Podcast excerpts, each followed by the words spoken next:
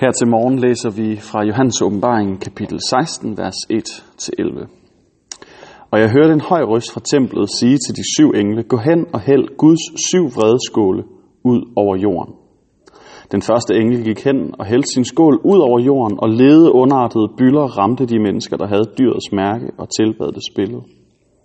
Den anden engel hældte sin skål ud over havet, og det blev til blod som fra en død, og alle levende væsener i havet døde.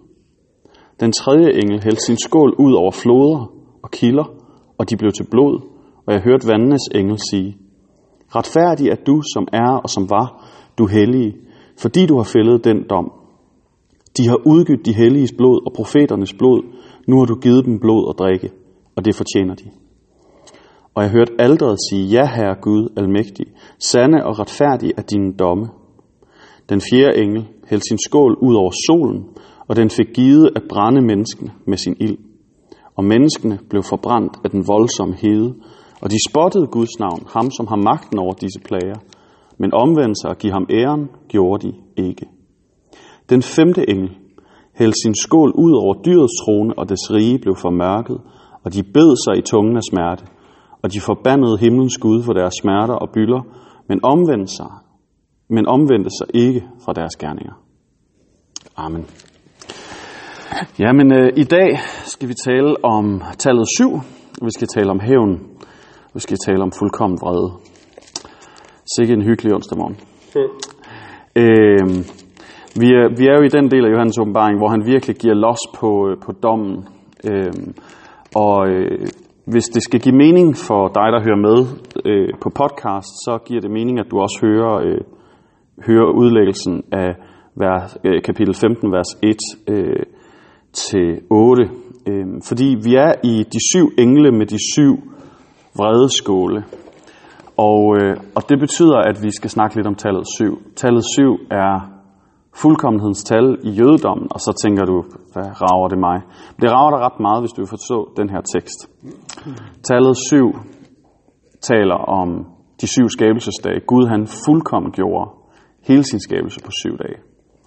Tallet 7 taler om øh, det, som er perfekt, det, som er præcis, som det skulle være. Og, øh, og det er også derfor, at det tal forbinder vi med den jødiske Gud. Det er derfor, at alle kirker har en syvarmet lysesdag. Øh, det er derfor, at alle øh, kirker tænker om Gud som øh, ham, der er forbundet med det guddommelige tal 7. Og her ser vi syv vredeskål. Hvad betyder det? Det betyder, at Guds vrede i den her tekst er fuldkommen og perfekt.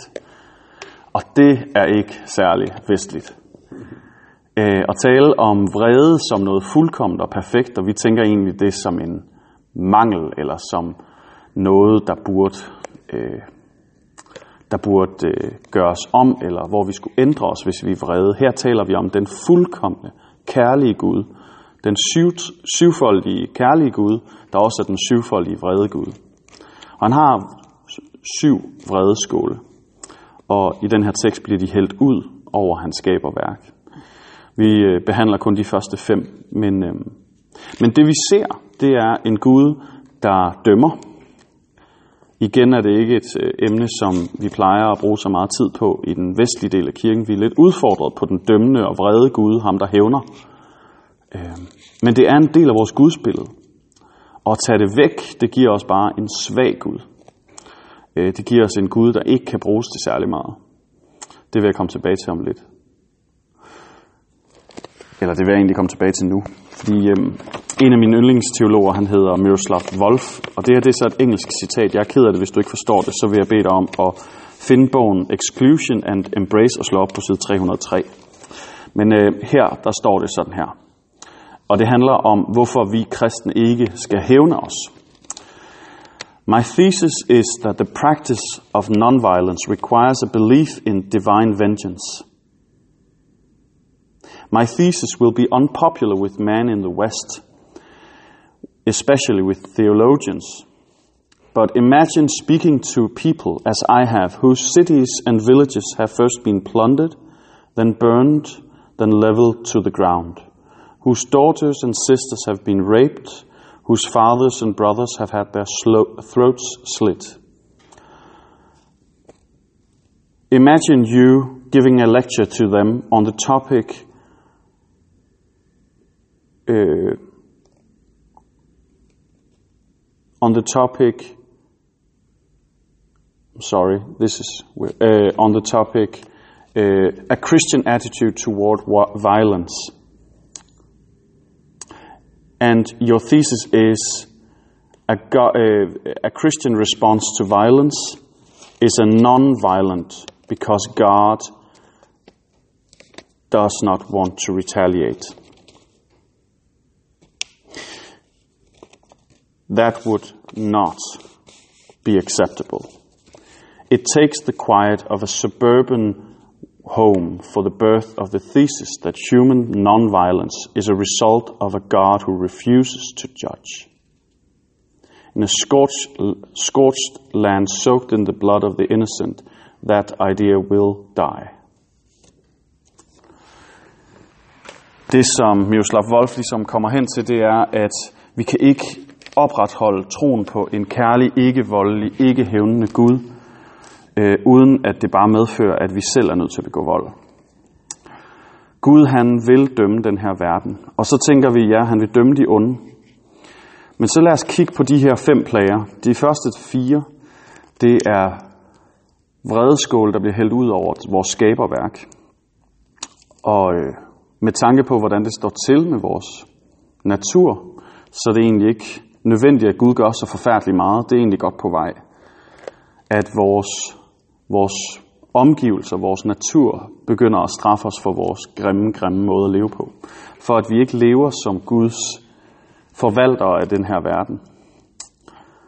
Den første engel hælder sin skål ud over jorden, altså dermed ikke bare sådan al jord, men specifikt afgrødejorden, altså marker. Den næste engel hælder sin skål ud over havet, hvorfra vi får vores fisk at spise. Den næste skål hældes ud over drikkevandet. Den næste skål hældes ud over solen. Og alle de her fire elementer i verden, de er under pres. Det kan du bare spørge en naturgeograf om. Men så kommer den femte skål. Hvad handler den om? Jamen der står, det handler om, at der bliver hældt Guds vrede over dyrets trone. Og det er selvfølgelig symbolik det hele, det skal vi jo huske. Der er ikke tale om et konkret dyr, der sidder på en trone. Øh, der er tale om øh, de onde og uretfærdige magtstrukturer, som vi har skabt i den her verden. Og Guds vrede bliver hældt over dem. Vi har en verden, hvor uretfærdighed trives, hvor vi kan sidde i Vesten og tale om en fredelig, skøn lille babygud, der bare elsker os alle sammen og giver os julegaver, mens de samme julegaver, som mange af os køber, er blevet fremstillet under kummerlige vilkår, hvor mennesker, der også bærer Guds billede, de lider, fordi vi har brug for rigtig mange rigtig dyre gaver. Vi lever i en verden, hvor det, at jeg går ned og køber bananer, hvis jeg ikke køber nogen, hvor der står Fairtrade på, så har jeg reelt udnyttet et menneske.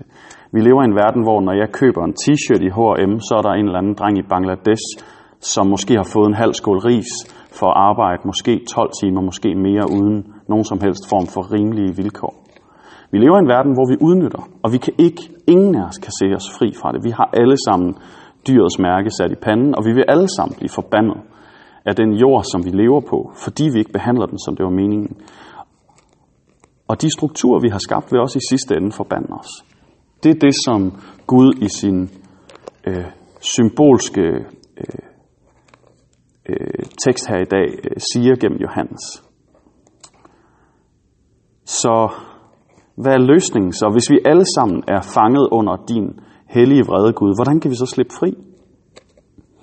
Men øh, Johannes han har samme tilgang til, hvordan vi bliver befriet fra vores dom, som Paulus og Peter. Og det er jo en befrielse, der kommer fra Jesus selv. Så Lasse, Lasse Benz, han skriver i tredje vers af sin sang, Gud, jeg vil skjule mig i dig. Herre, i din retfærdighed har du dømt mit liv i kærlighed, og på korset gik du i mit sted, så jeg kan skjule mig i dig. Du er uretfærdig. Det er bare vores budskab i dag. Du er en del af en, af en slægt, som ødelægger den verden, Gud har skabt, og du er en del af nogle uretfærdige magtstrukturer, som ødelægger mennesker. Og du hører til under dommen, Guds perfekte vredesdom. Du hører til under den hævnende Guds øh, magt. Men du har mulighed for at skjule dig. Og det tror jeg, at vi må sige ham tak for nu. Gud, det er hårdt at høre om dom, om vrede, om hævn, om at din perfekthed ikke kun betyder, at du er perfekt kærlighed, men også, at du er perfekt i din vrede, og din vrede, den er alt omsluttende. Gud, det er en del af, hvem du er, fordi du elsker den her verden så meget, at du ikke kan tåle at se, at den bliver gjort ringere end det, som den var tiltænkt at være. Du elsker os mennesker så meget, at du ikke kan tåle, at vi begår overgreb på hinanden, hverken ved vores passive handlinger eller aktivt. Gud, her i dag, så må vi bare erkende alle sammen, at vi er syndere, at vi har mistet din herlighed, at vi lever mindre helligt, end vi burde. Og Gud, jeg beder dig om, at du vil lade os skjule os i dig. Tak fordi du sendte Jesus, så vi kunne skjule os i ham og lade ham tage vores skyld med på korset. Så vi kan leve et nyt liv under dine vinger. Amen.